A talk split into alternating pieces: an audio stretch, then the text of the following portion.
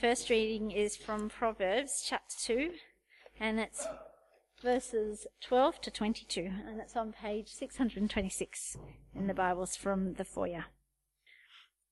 Wisdom will save you from the ways of wicked men, from men whose words are perverse, who leave the straight paths to walk in dark ways, who delight in doing wrong and in rejoice in the perverseness of evil, whose paths are crooked and whose ways who are devious in their ways.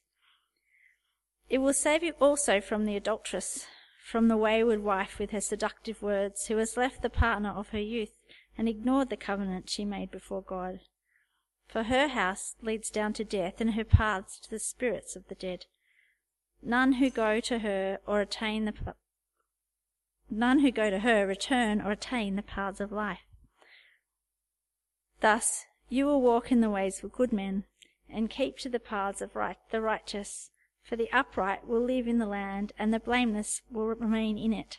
But the wicked will be cut off from the land, and the unfaithful will be torn from it. I'm going to be reading uh, from James chapter 3, verses 1 to 12. Uh, and it can be found on the Church Bibles on 1197. Not many of you should presume to be teachers, my brothers, because you know that we who teach will be judged more strictly. We all stumble in many ways. If anyone is never at fault in what he says, he is a perfect man, able to keep his whole body in check.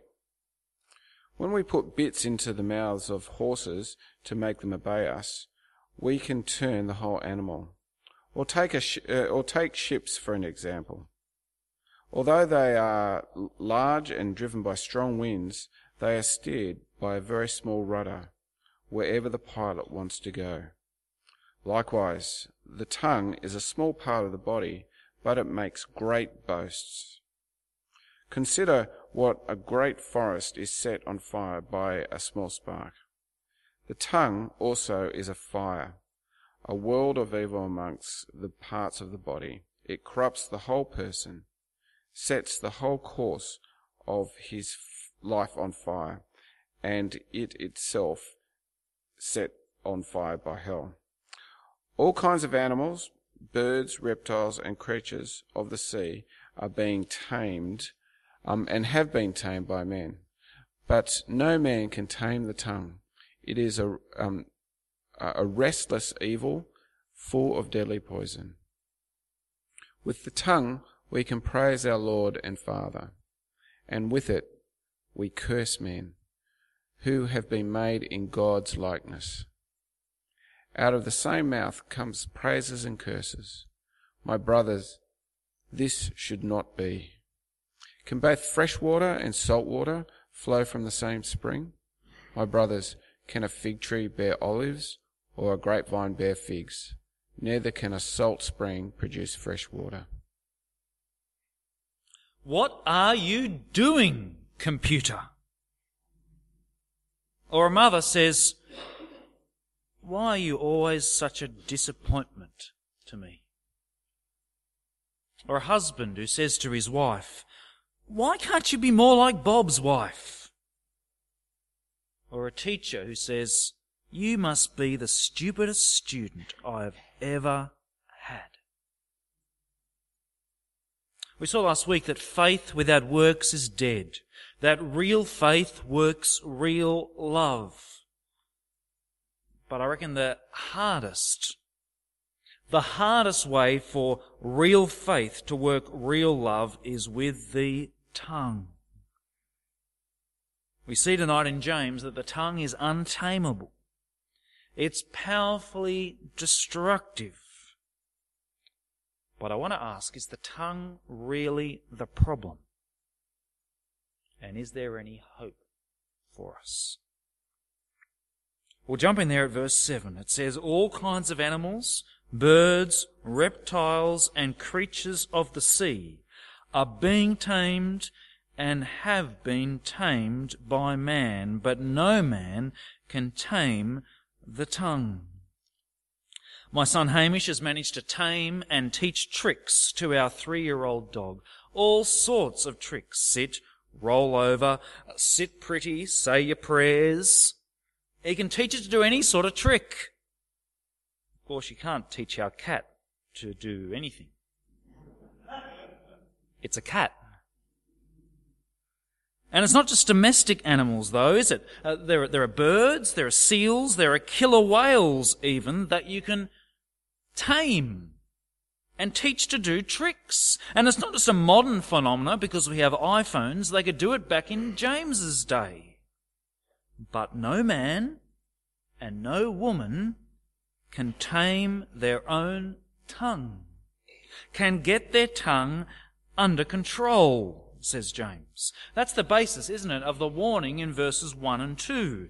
Uh, you shouldn't be a teacher, you shouldn't presume to be a teacher, because we who teach will be judged more strictly. So, we all stumble in many ways. If anyone is never at fault in what he says, he is a perfect man, able to keep his whole body in check. The tongue is so untamable, so restless, so unpredictable, so careless, that if you can manage to tame the tongue, you'd be perfect with everything else. That'd be a snap. It's like a child in the class who is the worst child, who can't be controlled, and even the best teacher can't tame them. The tongue is untamable, says James.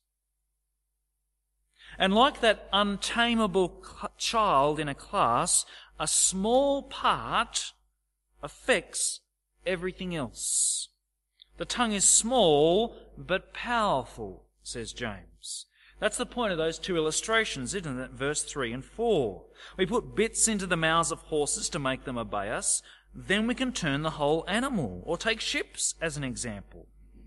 Although they are so large and are driven by strong winds, they are steered by a very small rudder wherever the pilot wants to go. Some of you like to ride horses.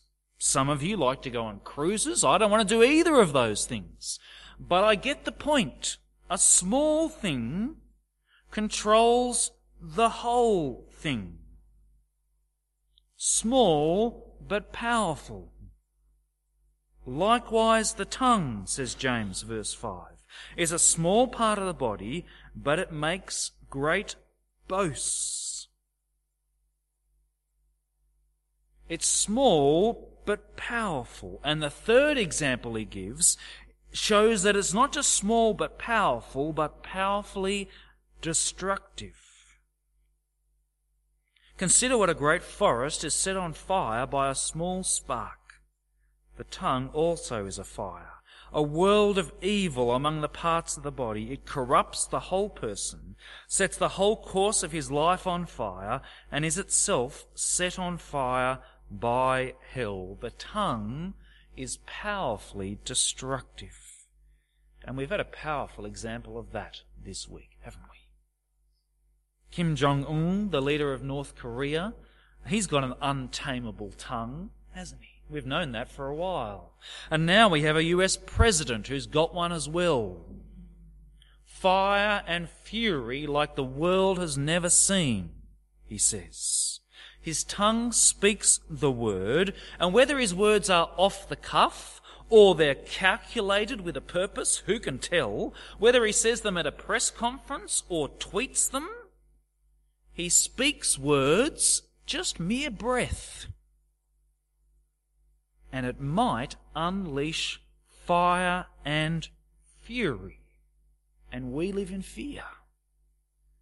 The tongue is small, but powerfully destructive.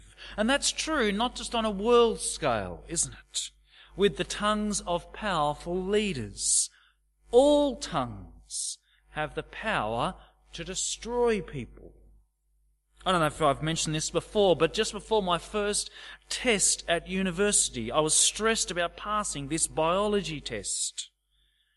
And I had this really large pimple right in the middle of my nose.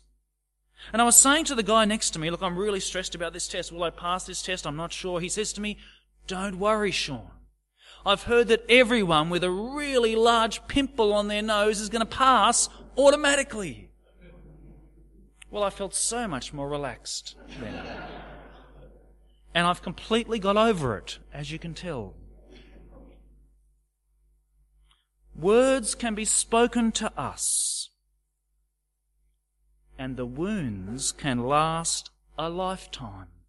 They can be words spoken by a parent, or a spouse, a friend, or a teacher, or a classmate. Sticks and stones may break my bones, but words will never hurt me is a complete myth, isn't it? The tongue is powerfully destructive. And James shows two examples of that in this passage, doesn't he? Uh, in verse 1, the warning not to become teachers. Don't become a teacher, he says, because your tongue can be powerfully destructive. You can speak heresy and lead people to hell. You can speak people that sin does not matter and lead people to hell. Or you can simply make the word of God boring and put them to sleep and they might up and end up in hell anyway. The tongue is powerfully destructive. And then in verse 9 he says, You praise God with your tongue and you curse men. What does he mean? He doesn't spell it out, does he? But in chapter 2, do you remember he says, You insult the poor with your words. Chapter 4, he warns, Do not slander anyone. Chapter 5, he says, Do not grumble against one another when we are overly critical, when we put others down, when we complain, our tongues are untamable, they are powerfully destructive. And even now, as I'm talking about the powerful destruction of the tongue, maybe you can feel the pain that somebody else's words have caused to you. It might have been this week, it might have been years ago, but you still feel the pain. Even now, you might realize that you've spoken words that have caused pain to others. It might even be that the people in the room tonight are some of the people that you have caused pain to. And can I say tonight that if that's you, you realize that your tongue has destroyed someone else and they're in this room. James says in chapter 5, confess your sins to one another. Go and deal with it. Acknowledge it. And ask for forgiveness. Our tongues are untamable. They are powerfully destructive on others. And we know that ourselves and we know what we've done to other people. But actually, that's not the point that James is making. We leap to that conclusion because we understand that and we think that's what the tongue does and that's what James is talking about. It's true, but that's not his point. The tongue is untamable, James is saying. It is powerfully destructive, but not on other people. That's not what he's talking about. It's powerfully destructive on you, the one using the tongue. Let me try and show you. See the examples in verses 3 and 4. The bit turns the whole animal. The small part controls the animal. The rudder part of the ship steers where the ship is going to go. The point is not that the horse attacks someone else. The point is not that the boat attacks another boat. It's the horse and the boat itself. And the small thing controls where it goes. It's even more obvious when it comes to the fire, verse 7. The tongue also is a fire, a world of evil among the parts of the body. It corrupts the whole person, sets the whole course of his life on fire, and is itself set on fire by hell. Does any of that talk about hurting someone else? No. Is any of it about being powerfully destructive on those around you? No. Who is it destroying? You. It's a world of evil among the parts of your body, the tongue's body. It corrupts the whole person, the tongue's person. It sets the whole course of the tongue's person's life on fire. Do you see? It's obvious when you begin to see it, as I did towards the second half of this week. We don't see it because we can't understand what it means. How is it that my tongue can destroy my life? Well, I pondered that this week. I asked my wife for some insight and input. I asked some other ministers for their insight and input, and I think it means two things. How does your tongue destroy your life? Well, it destroys your relationships, doesn't it? With your tongue, you can create and build relationships with other people. But if the tongue is untamable, if it's powerfully destructive, then that'll destroy your relationships. As you criticize people and cut down people and mock them, your relationships with them are strained and will eventually be destroyed. When you gossip about people and exaggerate and lie, their opinion about you goes down and down, and eventually they don't trust you at all. If you bluster and boast, like our friends Kim Jong Un and President Trump, you'll back yourself into a corner. You may well be trapped by your own tongue, with no way out but fire and fury, and destroy yourself by destroying your relationships. The second one is a little harder to grasp. Not just does your tongue destroy your relationships, it destroys who you are. I've mentioned before uh, the dad in the castle movie, who no matter what his wife puts on the table, he is just besotted with her and her cooking. He is delighted. What do you call it, love? He says. Is that good for his wife? You bet it is. She's grinning. Is it good for him? Does it help him to have a positive attitude to his wife? Yes. Does he grow in his love and appreciation for his wife as he uses his tongue positively about her? Yes. What do you think happens when a husband talks down the wife to his mates? Do you think that would not affect him and his attitude to her? Or a wife who keeps mocking what a husband is like. He can't find anything around the house when she gets together with her girlfriends. Does that not affect her and her attitude to her husband? Do you think swearing doesn't affect you? Do you think telling derogatory jokes about other people does not affect you? Of course it does. Do you think calling other people wogs or boat people or poofters would not affect you. Of course it does. The tongue is untamable. And it is powerfully destructive on other people and powerfully destructive upon you because it destroys your relationships and destroys you. Well, what a depressing part of the Bible this is. This tongue, which is this amazing amazing gift of muscles bound together that allows you to use the gift of language given by God. But it turns out to be untamable and powerfully destructive, not just on other people, but on you. How depressing. What a problem to have. And we long for answers to that, don't we? We want solutions to our tongue. We want how-tos on how to tame the tongue. You know, uh, six ways to tame your tongue this week. That'd be a good sermon, wouldn't it? Be slow to speak, number one. Number two, think before you speak. Number three, if you've got nothing good to say, don't speak. Number four, always say one good thing before you say one bad thing.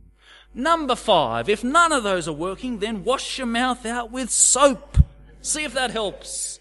And number six, if they all fail, simply cut it out. Maybe that'll work. Is that what this passage should do for us? Is that the point of this passage?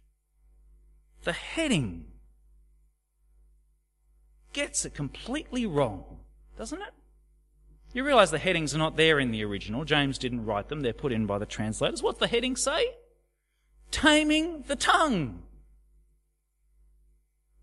And what does James say in verse 8? No one can tame the tongue. What would be a better heading for this passage? Not taming the tongue. That's the point of it. You can't do it. And why not? Is it that the tongue has too many muscles in a small area it's just impossible to do? Is it that the nerves going to your tongue are simply not good enough to control it? Is the problem really with your tongue? We'll have a look at again at the last paragraph. With the tongue we praise our Lord and Father, and with it we curse men who have been made in God's likeness. Out of the same mouth come praise and cursing. My brothers, this should not be. James is always on about being double minded, and here it's double tongued, isn't it? Praise God, curse men. Why does that happen, he says? Not because of what your tongue is like. Have a look on, verse 11. Can both fresh water and salt water flow from the same spring? My brothers, can a fig tree bear olives or a grapevine bear figs? No. Neither can a salt spring produce fresh water. James is not on about the tongue here, do you see? It's not the tongue, but its source. It goes deeper, James's words here, than the tongue itself. Is the problem with the tree? Yes. Can you get figs from an olive tree? Can you get figs from a grapevine? No, the tree determines the fruit. Can you get fresh water, which is what you want, from a salt spring? No. The spring determines the water. So can you get good words through your tongue from whatever it is that James is referring to if this thing is evil? No. Do you see the point? Why is the tongue a world of evil, a restless evil full of deadly poison? Because it comes from a bad tree. Because it comes from a bad spring. That's what he means, I think, when it says in verse 6 the tongue itself is set on fire, started on fire by hell. There's something deeper and worser than the tongue going on. Where does James get that idea from? From Jesus. What did Jesus say? Out of the overflow of the heart, the mouth speaks. Why is your tongue so untamable? Why is it so powerfully destructive on others and on you? The problem is not your tongue. The problem is you. The problem is your heart, who you are on the inside. And that might be good news for the tongue. It lets the tongue off the hook, you might say. But it is not good news for you, is it? Or me. We don't like to hear this. We always like to think that the problem is outside us. It's not my fault that I sit in my office and out loud mock my computer regularly. It's not my fault. It's the computer. It's stupid. It's not my fault that I lose patience with my kids out loud. They're annoying. The small ones I'm talking about. It's the circumstances, do you see? Not me.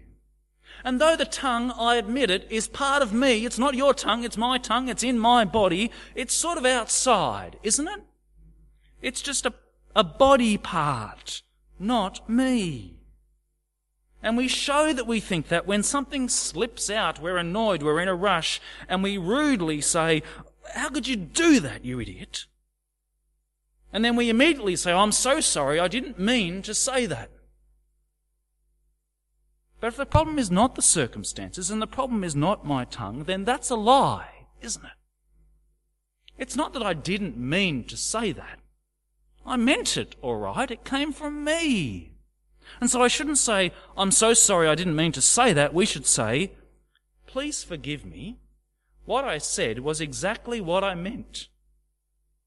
And I'm so embarrassed that you found out. Please forgive me.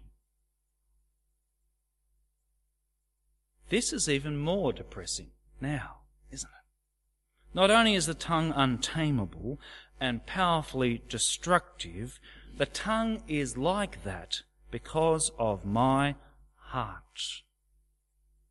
And the challenge in James chapter 3 is not to tame the tongue, but to admit that I'm to blame.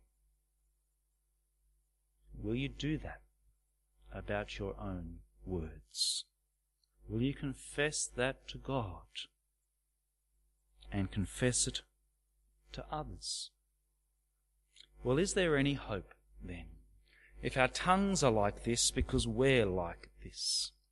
Well, do you remember at the end of Joshua, we asked the same question? God had given them the land, the promise keeper, and He even gave them rock piles to remember what He'd done for them. But they still had their idols in their backpacks. And God knew they would fail. And what did He do? He was still committed to them. He promised to be with them in the land. And much later, when they'd failed him, as he knew that they would, he made a new promise to write the law upon their hearts, to change them on the inside. Jesus was that perfect man of verse 2.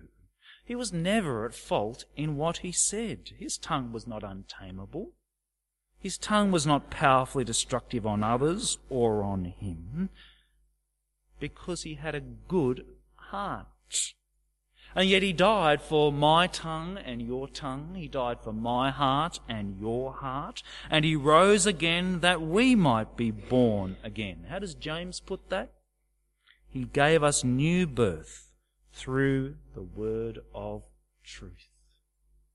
If you're someone who's trusted in Jesus tonight, then you're someone who knows that their tongue is untamable and powerfully destructive because you are evil on the inside.